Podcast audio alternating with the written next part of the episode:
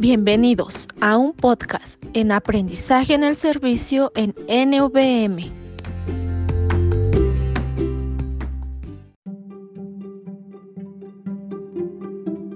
Hoy, en nuestra cabina de audio, tenemos la presencia de tres grandes autores que nos estarán hablando de un tema muy relevante en la actualidad, como lo es ser docente en un escenario complejo y cambiante.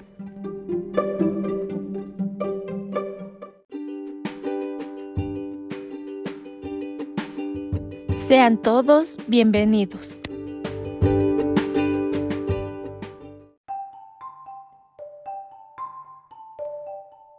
Hola, ¿qué tal? Mi nombre es Bárbara Bruns y presentaré el libro de Profesores Excelentes, cómo mejora el aprendizaje en América Latina y el Caribe.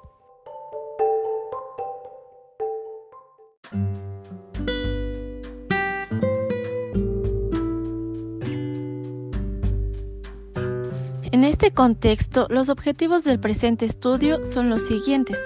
Medir el desempeño actual de los profesores de América Latina y el Caribe respecto de parámetros establecidos e identificar las principales dificultades.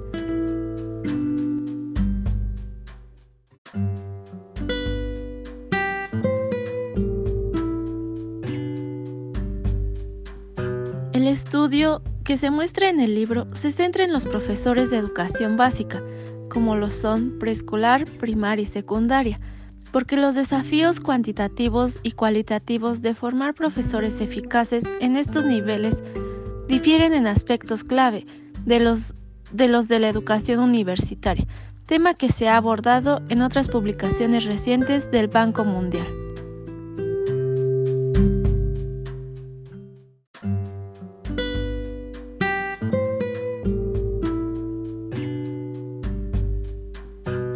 Del estudio se extraen seis mensajes generales. Número 1. La baja calidad promedio de los profesores de América Latina y el Caribe es la principal limitación que impide el avance educativo en la región y en consecuencia restringe la contribución del gasto nacional en educación a la reducción de la pobreza y la prosperidad compartida. Número 2. La calidad de los profesores de la región se ve comprometida por un pobre manejo de los contenidos académicos y por prácticas ineficaces en el aula. Los profesores de los países estudiados dedican un 65% o menos del tiempo de clase a la instrucción, en comparación con la práctica de referencia del 85%, lo que equivale a perder un día. Completo de instrucción por semana hacen un uso limitado de los materiales didácticos disponibles, especialmente de la tecnología de la información y las comunicaciones, y no siempre logran mantener la atención y la participación de los estudiantes. Número 3. En la actualidad, ningún cuerpo docente de la región, con la posible excepción de Cuba, puede considerarse de alta calidad en comparación con los parámetros mundiales si bien durante la última década algunos países han logrado mejorar la calidad de los profesores y los resultados de aprendizaje de los estudiantes, especialmente en Chile. Número 4. Para formar cuerpos docentes de alta calidad deben seguirse tres pasos fundamentales, los cuales son reclutar, desarrollar y motivar mejores profesores y se dispone de una importante cantidad de experiencias de forma en estos tres aspectos dentro y fuera de la región que puede orientar el diseño de las mejores políticas. Número 5. Durante los próximos 10 años, la reducción de la población en edad escolar es aproximadamente la mitad de los países de la región, especialmente del cono sur, podría facilitar en gran medida el proceso de elevar la calidad docente. En la otra mitad de la región, en particular en América Central, la necesidad de contar con más profesores agravará el desafío. Número 6. El desafío más serio a la hora de elevar la calidad de los profesores no es fiscal ni técnico, sino político, porque los sindicatos docentes de todos los países de América Latina son grandes y constituyen un actor políticamente activo sin embargo, los casos de reformas exitosas continúan aumentando y ofrecen enseñanzas que pueden ayudar a otros países.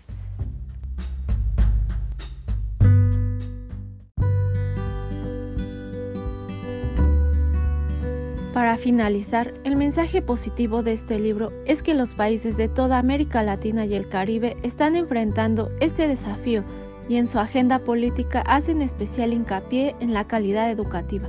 Aquí se plantea con elegante sencillez que la calidad de la educación está condicionada por la calidad de nuestros docentes.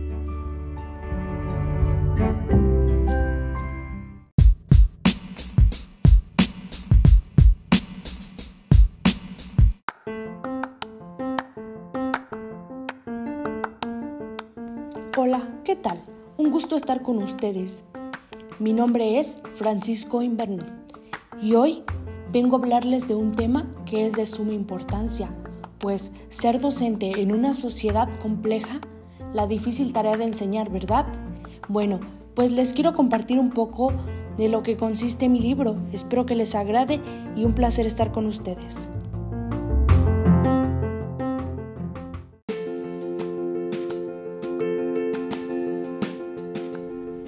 Bueno, pues en este libro todos serán profesores y profesoras. Merecen un libro que intente reflexionar al respecto. No se trata de decir cómo son o cómo deberían ser, como si se tratara de un producto.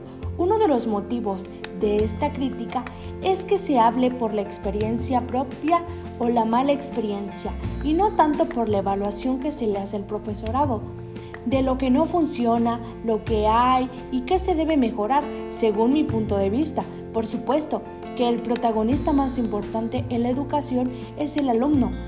De hecho, el sistema educativo solo tiene sentido si se orienta a sus necesidades. Ahora bien, el profesorado es un recurso fundamental, el agente clave, el mediador que nos permitirá alcanzar los objetivos del sistema educativo.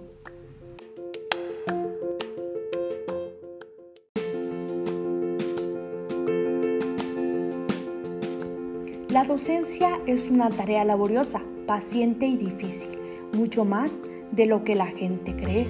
Son objetivos y las grandes dificultades, transmisiones de conocimientos con el de otras instancias socializadoras, cada vez más influyentes. La interacción entre compañeros es fundamental para asumir los retos actuales de la escuela. Compartir lo que sabemos, lo que sentimos, lo que somos, nos ayudará en tiempos de incertidumbre y de cambio. Y en algunos momentos quizá también nos permitirá sobrevivir a la enseñanza o al menos no caer en el desencanto y la depresión. Insisto en descartar cuatro factores indispensables para romper con esto. Y es trabajar en equipo, con los compañeros y compañeras, lo que nos llevará a aprender de ellos y de ellas, aceptarlos a los demás mediante la tolerancia, perfeccionar ya que todos somos diferentes. Eso es lo que nos enseñamos y eso es lo que debemos practicar. Hablar más allá de, lo que de los temas educativos, conversar sobre todo, hablar de las familias, los hijos, de las des desaventuras y las alegrías del amor, la tristeza y los sentimientos. Todo eso nos ayudará a comprender al otro y aceptar mutuamente trabajar en una organización democrática donde todos cuenten que esta gestión pensada más en la educación que en la generalismos.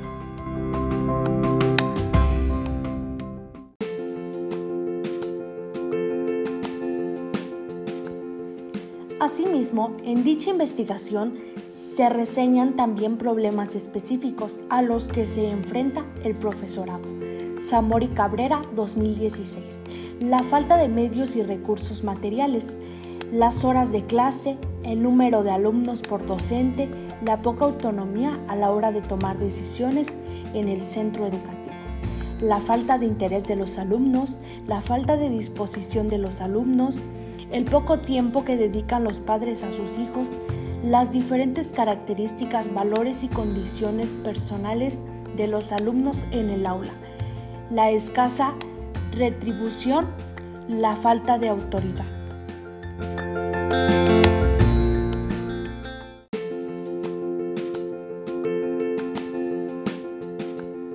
Desde mi punto de vista, con estas tres C, conocimiento, compromiso y contexto, que llevan al saber que enseñar a aprender de los colegas, del alumnado, del contexto y de la reflexión sobre la experiencia. Sería suficiente para ir creando esta identidad docente, individual y colectiva, que permita a la profesión superar todos los problemas de la realidad, va introduciendo a la profesión y para ayudar a todos a ir creando una nueva forma de ver la educación y la profesión.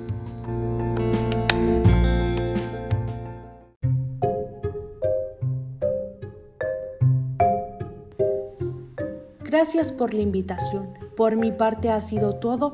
Muchas gracias por su escucha y espero que esta información compartida les sirva a docentes y futuros docentes en formación.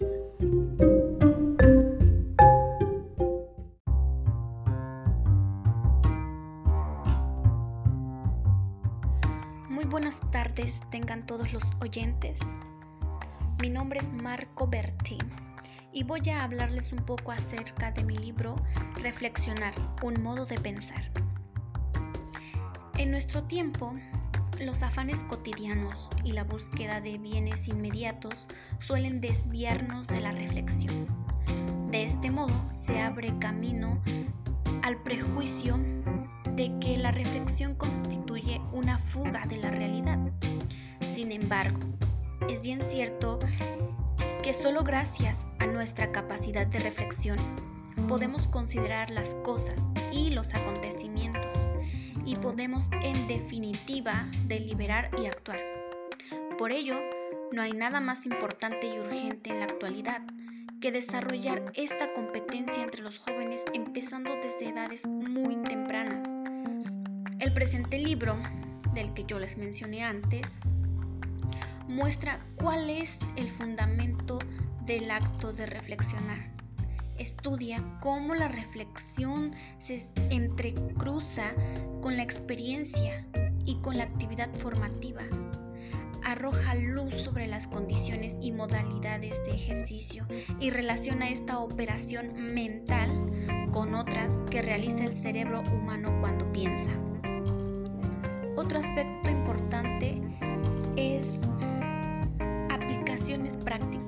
Presenta y detalla tres ejemplos primeramente.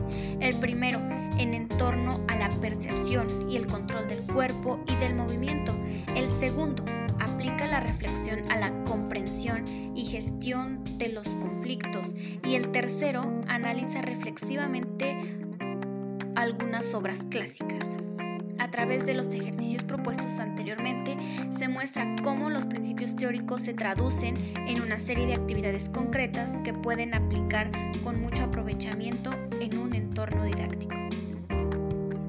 A grandes rasgos esto es lo que abarca el libro Reflexionar, un modo de pensar.